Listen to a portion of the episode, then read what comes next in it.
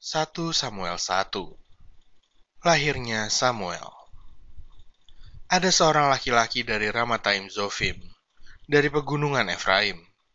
Namanya Elkana, bin Yeroham, bin Elihu, bin Tohu, bin Zuf, seorang Efraim.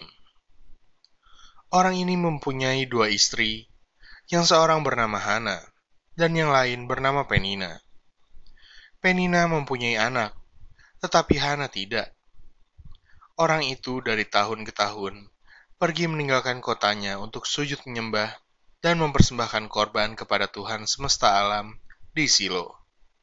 Di sana, yang menjadi imam Tuhan ialah kedua anak Eli, Hofni dan Pinehas.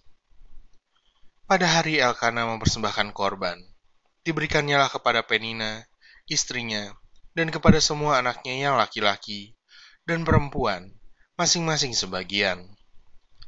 Meskipun ia mengasihi Hana, ia memberikan kepada Hana hanya satu bagian, sebab Tuhan telah menutup kandungannya. Tetapi madunya selalu menyakiti hatinya supaya ia gusar, karena Tuhan telah menutup kandungannya. Demikianlah terjadi dari tahun ke tahun. Setiap kali Hana pergi ke rumah Tuhan, Penina menyakiti hati Hana sehingga ia menangis dan tidak mau makan. Lalu Elkana, suaminya, berkata kepadanya, Hana, mengapa engkau menangis, dan mengapa engkau tidak mau makan? Mengapa hatimu sedih?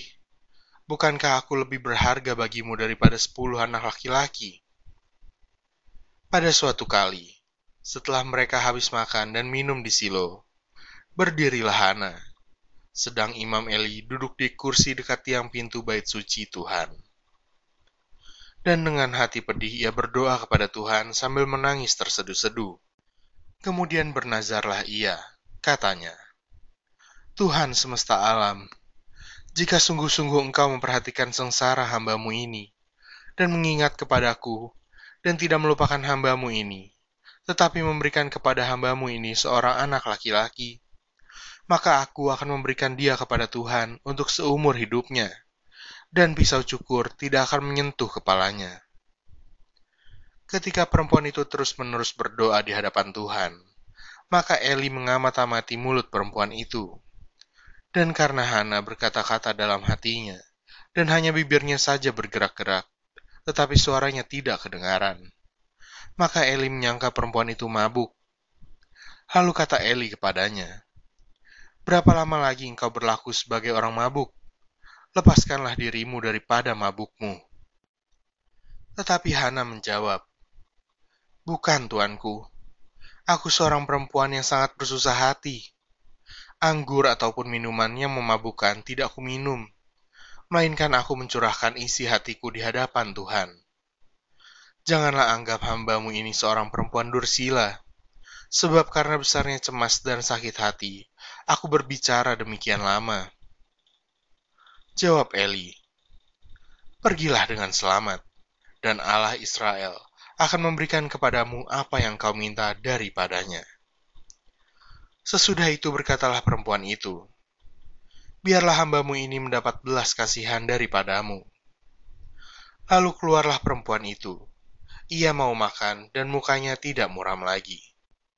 Keesokan harinya, Bangunlah mereka itu pagi-pagi, lalu sujud menyembah di hadapan Tuhan. Kemudian pulanglah mereka ke rumahnya di Rama. Ketika Elkana bersetubuh dengan Hana, istrinya, Tuhan ingat kepadanya. Maka setahun kemudian, mengandunglah Hana dan melahirkan seorang anak laki-laki.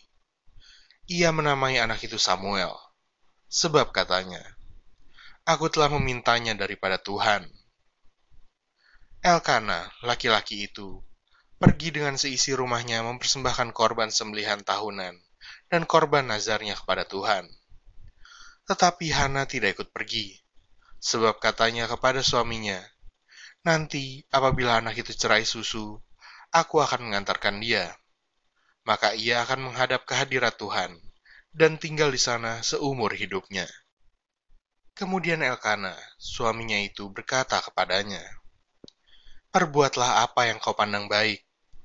Tinggallah sampai engkau menyapih dia.